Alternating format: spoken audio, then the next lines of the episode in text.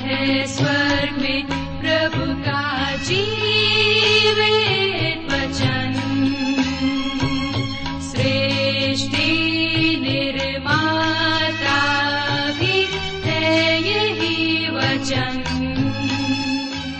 प्रिय नमस्कार। बाइबल अध्ययन कार्यक्रम सत्य वचन में आप सभी का हार्दिक अभिनंदन करते हैं। हमें विश्वास है कि आप सब आज के बाइबल अध्ययन में सम्मिलित होने के लिए तैयार हैं। इन दिनों हम अपने इस कार्यक्रम में यहेजकेल नामक पुस्तक का अध्ययन कर रहे हैं और हमें पूरा विश्वास है कि इस अध्ययन से आपको लाभ मिल रहा है। इस पुस्तक का मुख्य विषय है न्याय और महिमा। तो आइए श्रोताओ, इस बाइबल अध्ययन को आरंभ करने से पूर्व सुनते हैं एक मधुर गीत। धन्य है वो जो मन के दीन है। स्वर्ग के राज्य में जाएँगे।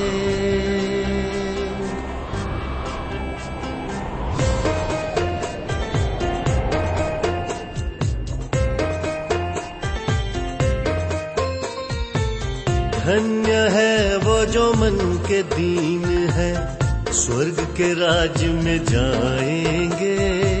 धन्य है वो जो मन के दीन है, स्वर्ग के राज्य में जाएँगे। धन्य है वो जो शोक है करते शांति, आनंद पाएँगे। सुनो धन्य वचन, सुनो धन्य वचन। यीशु का धन्य वचन होगा धन्य जीवन प्रिय मित्र, प्रभु यीशु के पवित्र और मधुर नाम में आप सबको मेरा नमस्कार।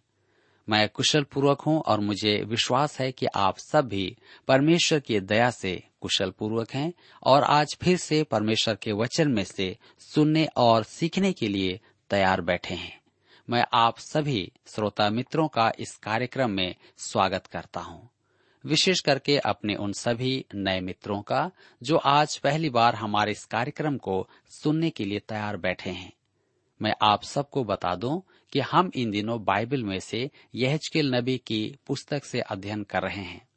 पिछले अध्ययन में हमने देखा कि परमेश्वर अपने उन लोगों को जिसे उसने चुना था, उससे भटक गए और उन कार्यों को करने लगे जिससे परमेश्वर अप्रसन्न होता है। वे प्रतिमाओं की पूजा करने लगे, उपासना करने लगे, और यहाँ तक कि उन्होंने परमेश्वर के मंदिर में ये सब करना आरंभ कर दिया। इस प्रकार से हमने देखा कि परमेश्वर की महिमा, जो शकीना महिमा है, मंदिर से उठ गई।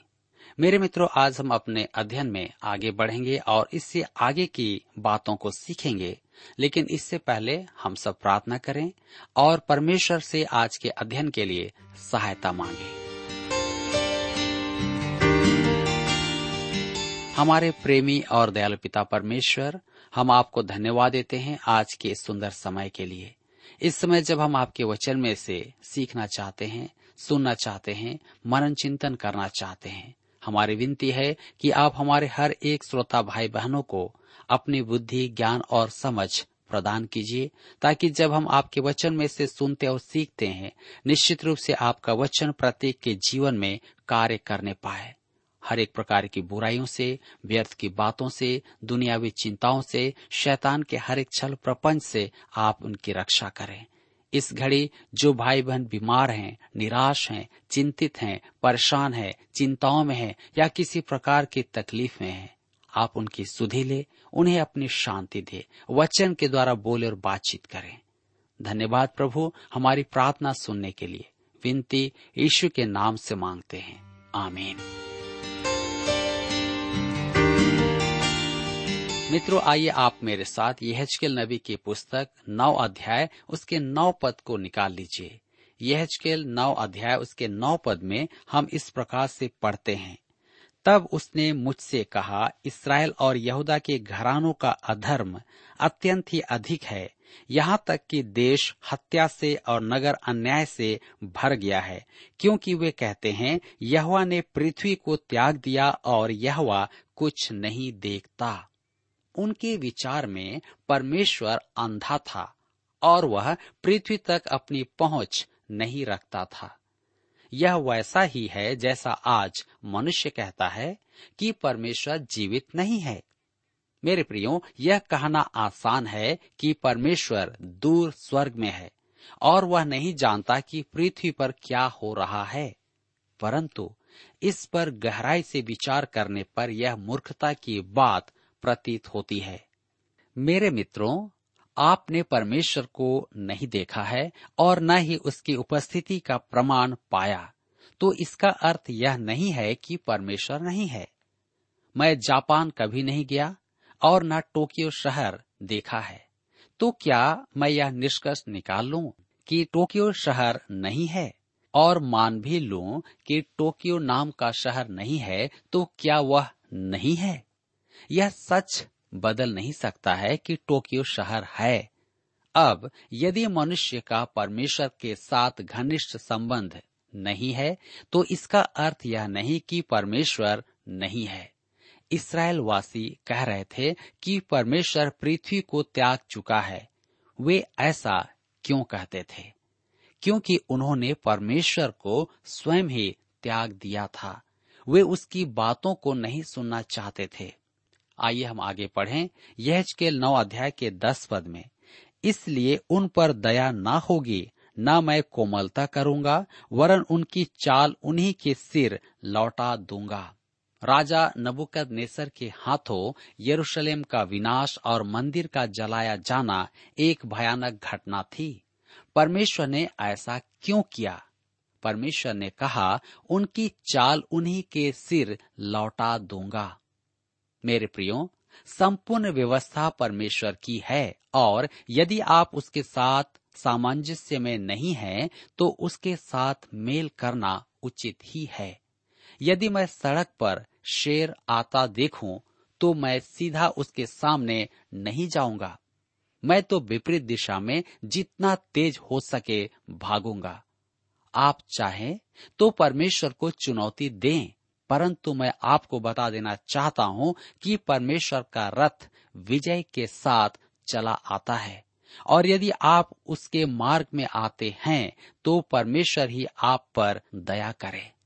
यह चकेल नौ अध्याय उसके ग्यारह पद में लिखा हुआ है, तब मैंने क्या देखा कि जो पुरुष सन का वस्त्र पहने हुए और कमर में दवात बांधे था, उसने यह कहकर समाचार दिया, जैसे तूने आज्ञा दी, मैंने वैसा ही किया है। ध्यान दीजिए, वहाँ दो प्रकार के मनुष्य थे। एक वे जो परमेश्वर के दंड के लिए नियुक्त थे और दूसरे वे जो बचाए जाएँगे।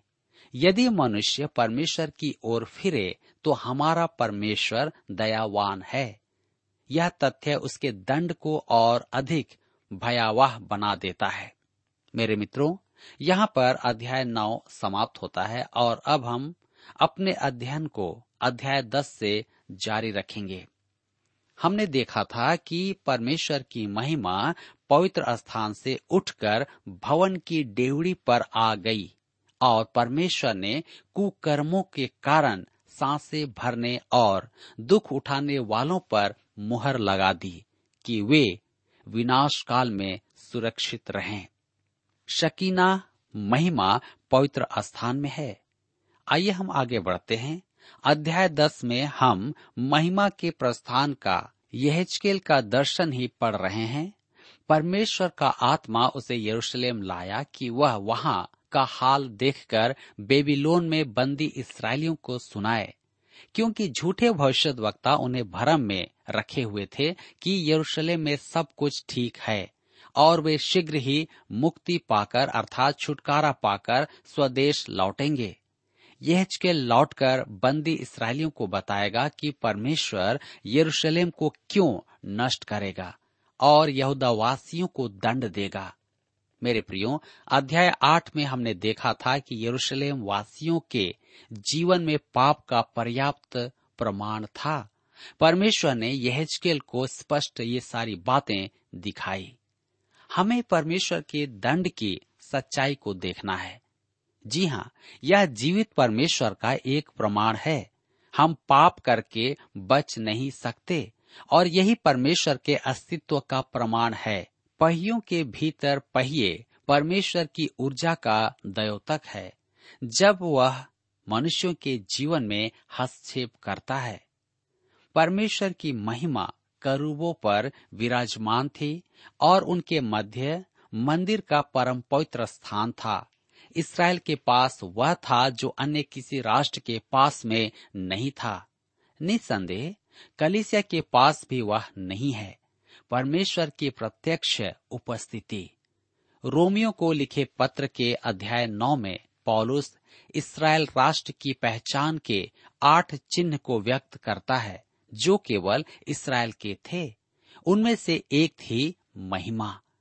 उनके मध्य परमेश्वर की प्रत्यक्ष उपस्थिति शकीना महिमा थी, जिसे यहेजकेल ने पहले अध्याय में व्यक्त दर्शन में देखा था। पिछले अध्ययन में महिमा प्रस्थान की तैयारी में थी, और यहाँ भी वह प्रस्थान कर रही है। वह मंदिर से निकलकर उस पर मनराने लगी।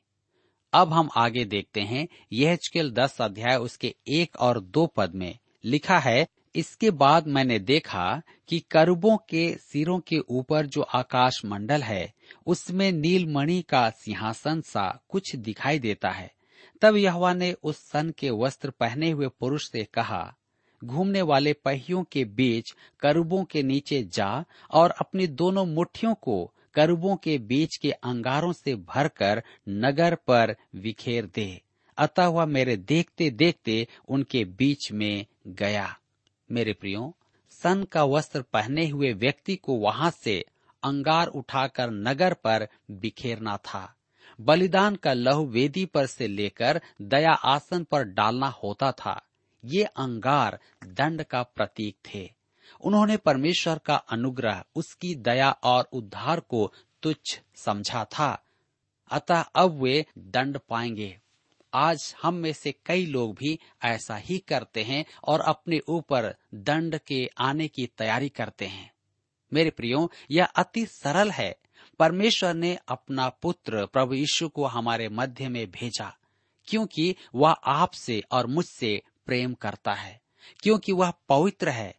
इसलिए उसने आपके और मेरे पाप के लिए दंड चुकाया। उसे दंड चुकाना पड़ा। उसे क्रूस पर मरना पड़ा था। प्रभु यीशु प्रायश्चित है। वह हमारे पापों के लिए दया का आसन है। हमारे ही नहीं, संपूर्ण संसार के पापों के लिए, सारे मानव जाति के लिए। यह वह दया का आसन है जहाँ आप आज भी आ सकते हैं। परंतु यदि आप उसे अस्वीकार करते हैं तो परमेश्वर का दंड निश्चय ही आप पर पड़ेगा। प्रभु ईश्वर ने आपके दंड को अपने ऊपर में ले लिया है। यही एक मार्ग है, जिसके द्वारा परमेश्वर आपको क्षमा करता है। इसलिए नहीं कि आप एक अच्छे बच्चे हैं, अच्छे व्यक्ति हैं, या एक अच्छी बेटी या बेटे हैं। आप कोई भी क्यों ना हो, आप पापी हैं और परमेश्वर से विद्रोह करते हैं। आज मसीही जन कहे तो यह कहे, हम उद्धार प्राप्त पापी हैं। हम उत्तम जन नहीं हैं। जी हाँ यरूशलेम जो पृथ्वी का केंद्र है, अब दंड पाएगा। वह पृथ्वी की नाभि है। परमेश्वर उसे यही कहता है। वह प्रभु के सहस्त्र वर्षीय राज्य का केंद्र होगा। आज वह पृथ्वी का सबसे अधिक संवेदनशील स्थान है। किसी ने कहा है पेलिस्तीन अब्राहम के युग में पृथ्वी का तंत्रिका केंद्र था और आगे चलकर मूसा और भविष्य वक्ताओं के कारण सत्य का केंद्र बना और अंत में प्रभु यीशु के आगमन पर उद्धार का केंद्र बना। उसके परित्याग के कारण वह आंधी का केंद्र बना, जो वह सदियों तक रहा। मेरे मित्रों, धर्मशास्त्र की भविष्यवाणी है कि वह मसीह के राज्य में शांति का केंद्र होगा और नए जगत में वह महिमा का केंद्र होगा। हम यहचकेल के दर्शन में उस नगर से परमेश्वर की महिमा का प्रस्थान को देख रहे हैं। यहचकेल की पुस्तक दस अध्याय के चार पद में लिखा हुआ है तब यहवा का तेज करूबों के ऊपर से उठकर भवन की डेवड़ी पर आ गया और बादल भवन में भर गया और वह आँगन यहवा के तेज के प्रकाश से भर गया। शकीना महिमा परम पवित्र स्थान में वास करती थी, जो इन लोगों के लिए परमेश्वर के निकट आने का स्थान था। अब महिमा अपना स्थान त्याग कर मंदिर के ऊपर आ जाती है। कि उनके मन फिराव की प्रतीक्षा करे। यह दस अध्याय उसके पाँच से आठ पद में हम पढ़ते हैं। करूबों के पंखों का शब्द बाहरी आँगन तक सुनाई देता था। वह सर्वशक्तिमान परमेश्वर के बोलने का सा शब्द था। जब उसने सन के वस्त्र पहने हुए पुरुष को घूमने वाले पहियों के भीतर करूबों के बीच में से आग लेने की आज्ञा दी तब वह उनके बीच में जाकर एक पहिए के पास खड़ा हुआ। तब करूबों के बीच से एक करूब ने अपना हाथ बढ़ाकर उस आग में से जो करूबों के बीच में थी, कुछ उठाकर सन के वस्त्र पहने हुए पुरुष की मुट्ठी में दे दी और वह उसे लेकर बाहर चला गया। करूबों के पंखों के नीचे तो मनुष्य का हाथ सा कुछ दिखाई देता था। यहाँ फिर से हाथ शब्द आया है, जो परमेश्वर की गतिविधि को प्रकट करता है। भजन संहिता 19 उसके एक पद में लिखा है, आकाश परमेश्वर की महिमा का वर्णन कर रहा है, और आकाश मंडल उसकी हस्तकला को प्रकट कर रहा है। जगत परमेश्वर की हस्तकला को प्रकट करता है, परंतु मनुष्य के उद्धार का काम जो परमेश्वर ने किया वह सृजन कार्य से महान है। अध्याय तिरपन, उसके पद एक में यशाया कहता है, जो समाचार हमें दिया गया, उसका किसने विश्वास किया? और यहवा का भुजबल किस पर प्रकट हुआ? परमेश्वर के कामों को समझने के लिए मुझे वही भाषा काम में लेना है, जिसे मैं जानता हूँ। मैं कुछ भी करने के लिए अपनी उंगलियों और अपने हाथ को काम में लेता हूँ और अधिक कठिन काम के लिए भुजाओं का भी उपयोग करता हूँ। परमेश्वर ने जो सबसे बड़ा काम किया, वह प्रभु यीशु के क्रूस पर प्रेम का मुक्ति कार्य है। यह उसका भुजबल था, परंतु जगत की रचना के समय उसने केवल उंगलियों को काम में लिया और यहाँ पर यह कहता है कि परमेश्वर का हाथ दंड ला रहा है। मेरे मित्रों, हम आगे पढ़ते हैं यह की पुस्तक दस अध्याय, उसके नौ पद में, जहाँ पर इस प्रकार से लिखा है। तब मैंने देखा कि करूबों के पास चार पहिए हैं, अर्थात एक एक करूब के पास एक एक पहिया, और पहियों का रूप फिरोजा का सा है। क्या आपने पहिया घूमते हुए देखा है? उसमें अनमोल पत्थर की सी चमक होती है। ये पहिए अबाधित कार्य करते हैं और परमेश्वर के व्यस्त होने के सत्य को प्रकट करते हैं। योनर्ची सुसमाचार पाँच अध्याय उसके सत्रह पद में परमेश्वर कहता है कि उसका पिता काम करता है और वह भी काम करता है। प्रभु यीशु जब से स्वर्ग गया है, वह हमारे लिए काम करने में व्यस्त है। हम यह की पुस्तक दस अध्याय उसके दस और ग्यारह पद में पढ़ते हैं उनका ऐसा रूप है कि चारों एक से दिखाई देते हैं। जैसे एक पहिए के बीच दूसरा पहिया हो, चलने के समय वे अपनी चारों आलंगों के बल से चलते हैं और चलते समय मुड़ते नहीं, वरन जिधर उनका सिर रहता है वे उधर ही उसके पीछे चलते हैं और चलते समय वे मुड़ते नहीं। परमेश्वर कभी लौटकर नहीं आता कि वह कुछ भूल गया है। उसे एक ओर से दूसरी ओर होने की भी आवश्यकता नहीं है। जी हाँ वह चक्र मार्ग भी नहीं लेता है। वह संसार में अपने उद्देश्य को पूरा करने के लिए सीधा चलता है। यह की पुस्तक दस अध्याय उसके बारह से चौदह पद में हम पढ़ते हैं। पीठ, हाथ और पंखों समेत करूबों का सारा शरीर और जो पहिए उनके हैं, वे भी सब के सब चारों ओर आँखों से भरे हुए हैं। मेरे सुनते हुए इन पहियों को चक्कर कहा गया है, अर्थात घूमने वाले पहिए। एक एक के चार चार मुख थे, एक मुख तो करूब का सा, दूसरा मनुष्य का सा तीसरा सिंह का सा और चौथा उका पक्षी का सा था। यह बहुत ही उच्च कोटि की प्रतीकात्मक भाषा है। मैं इस पर बल देना नहीं चाहता हूँ, परंतु यहाँ हमारे सामने चारों सुसमाचारों का संदेश है। उकाब प्रभु यीशु का ईश्वरत्व है, जिसे हम यहुना रचित सुसमाचार में पाते हैं। शेर प्रभु यीशु का राजा होना, यहूदा के गोत्र का शेर मती रचित सुसमाचार। मनुष्य का चेहरा, प्रभु यीशु का मनुष्यत्व, से लुका रचित सुसमाचार। अंत में, करूब या बैल, प्रभु यीशु का दासत्व। मार्कुस रचित सुसमाचार। उसने अपना लहू बहाया कि हमें अनंत जीवन प्राप्त हो। उसने दया आसन स्थापित किया। जी हाँ मंदिर में करो बलि के लहू की ओर निहारते थे। हम यह चकेल दस उसके पंद्रह पद में पढ़ते हैं। करो भूमि पर से उठ गए, ये वे ही जीवधारी हैं, जो मैंने कबार नदी के पास देखे थे। मेरे प्रियो यह चकेल अध्याय एक के अपने पहले दर्शन का संदर्भ यहाँ पर दे रहा है। हम आगे देखते हैं, महिमा मंदिर से प्रस्थान करती है।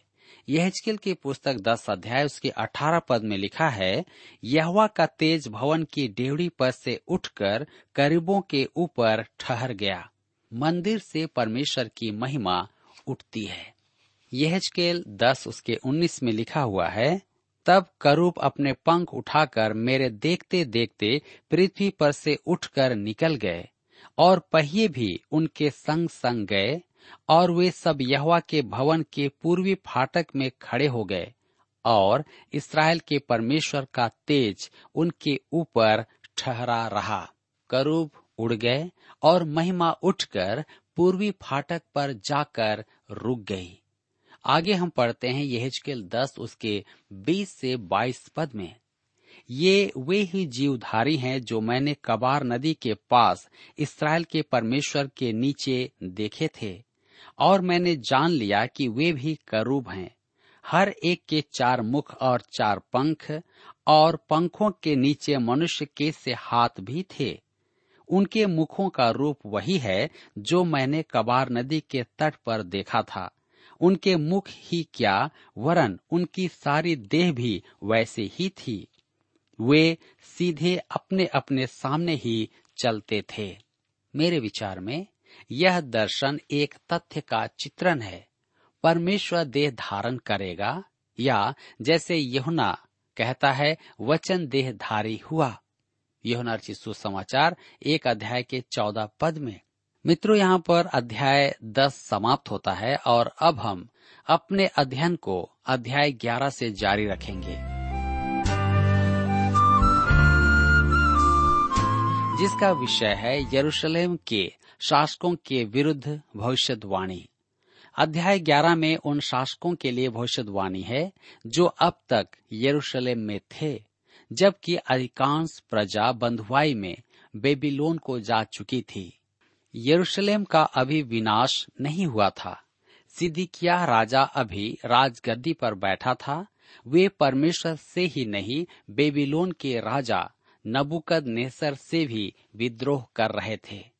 तो आइए हम पढ़ेंगे। यह चकेल की पुस्तक ग्यारह अध्याय, उसका एक पद। लिखा हुआ है, तब आत्मा ने मुझे उठाकर यहवा के भवन के पूर्वी फाटक के पास, जिसका मुँह पूर्वी दिशा की ओर है, पहुँचा दिया। और वहाँ मैंने क्या देखा कि फाटक ही में पच्चीस पुरुष हैं। मैंने उनके बीच अज्जूर के पुत्र याजन्याह को और बनायाह के पुत्र पलत्याह को देखा, जो प्रजा के प्रधान थे। वहाँ के राजकुमारों के ये नाम दिए गए हैं।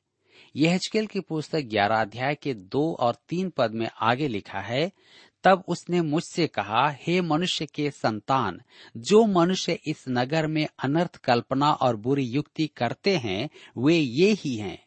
ये कहते हैं, घर बनाने का समय निकट नहीं, यह नगर हंडा और हम, उसमें का मांस हैं। दूसरे शब्दों में वे कहते थे कि यह नगर हमारा चाय का कप है, हम इसे पी लें, जाने वाले चले जाएँ, और कुछ लोग चले भी गए, परंतु हम हैं, अतः हमें शांति मिलेगी और हम समृद्ध होंगे। उनका भौतिकवाद परम भ्रष्ट था। यहजकेल की पुस्तक ग्यारह अध्याय, उसके चार और पाँच पद में हम पढ़ते हैं, इसलिए हे मनुष्य के संतान, इनके विरुद्ध भविष्यवाणी कर, भविष्यवाणी। तब यहवा का आत्मा मुझ पर उतरा और मुझसे कहा, ऐसा कह। यहवा यूँ कहता है, हे इसराइल के घराने, तुमने ऐसा ही कहा है, जो कुछ तुम्हारे मन में आता है, उसे मैं जानता हूँ। परमेश्वर हमारे विचार दूर ही से जानता है। यह ग्यारह उसके छह में लिखा है, तुमने तो इस नगर में बहुतों को मार डाला, वरन उसकी सड़कों को शवों से भर दिया है। मेरे प्रियो, स्पष्ट है कि उन शासकों ने परमेश्वर के भक्तों को जान से मार डाला था। यह ग्यारह के दस में हम पढ़ते हैं, तुम तलवार से मर कर गिरोगे और मैं तुम्हारा मुकदमा इसराइल के देश की सीमा पर चुकाऊँगा, तब तुम जान लोगे कि मैं यहवा हूँ। दंड देने के पीछे परमेश्वर का उद्देश्य था कि वे जाने कि वही यहवा है और यहवा ही परमेश्वर है। यह ग्यारह अध्याय के ग्यारह पद में लिखा है, यह नगर तुम्हारे लिए हंडा न बनेगा और न तुम इसमें का मांस होगे। मैं तुम्हारा मुकदमा इसराइल के देश की सीमा पर चुकाऊँगा। परमेश्वर कहता है कि वह उन्हें दंड देगा। मेरे मित्रों, यहाँ पर हम देखते हैं कि परमेश्वर उन्हें अवश्य ही दंड देगा, क्योंकि वे परमेश्वर की बातों को नहीं मान रहे हैं और उन कार्यों को कर रहे हैं जिसे परमेश्वर नहीं चाहता कि वे लोग करें। मेरे प्रियो, आज आपके जीवन के लिए और मेरे जीवन के लिए भी एक बहुत बड़ी चुनौती है। कि हम अपने मनों को फिराकर परमेश्वर के कार्यों को करें, उसकी ओर फिरें।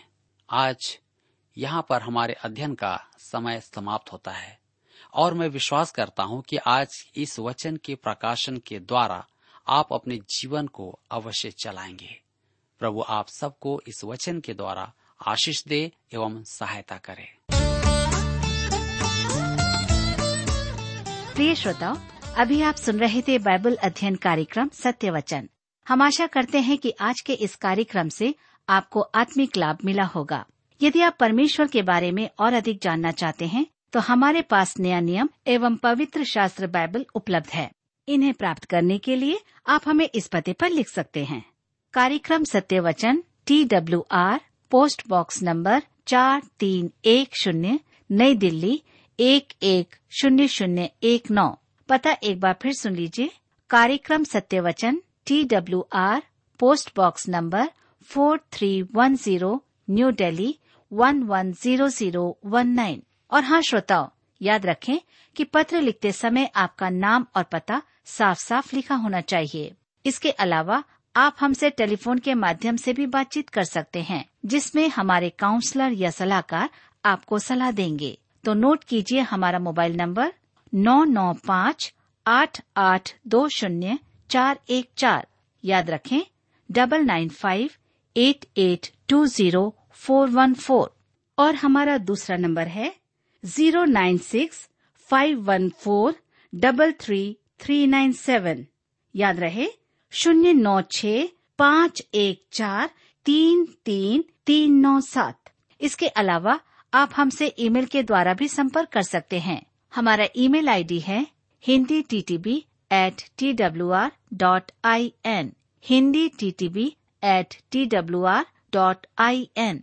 श्रोताओं, इस कार्यक्रम को आप हमारे website radio eight eight two dot com पर भी सुन सकते हैं। इस website radio eight eight two dot com के बारे में अपने मित्रों को भी सूचित कर दें। और अब इसी के साथ हमारे कार्यक्रम का समय यहीं पर समाप्त होता है। अगले कार्यक्रम में आपसे फिर मुलाकात होगी। तब तक के लिए हमें आज्ञा दीजिए। नमस्कार।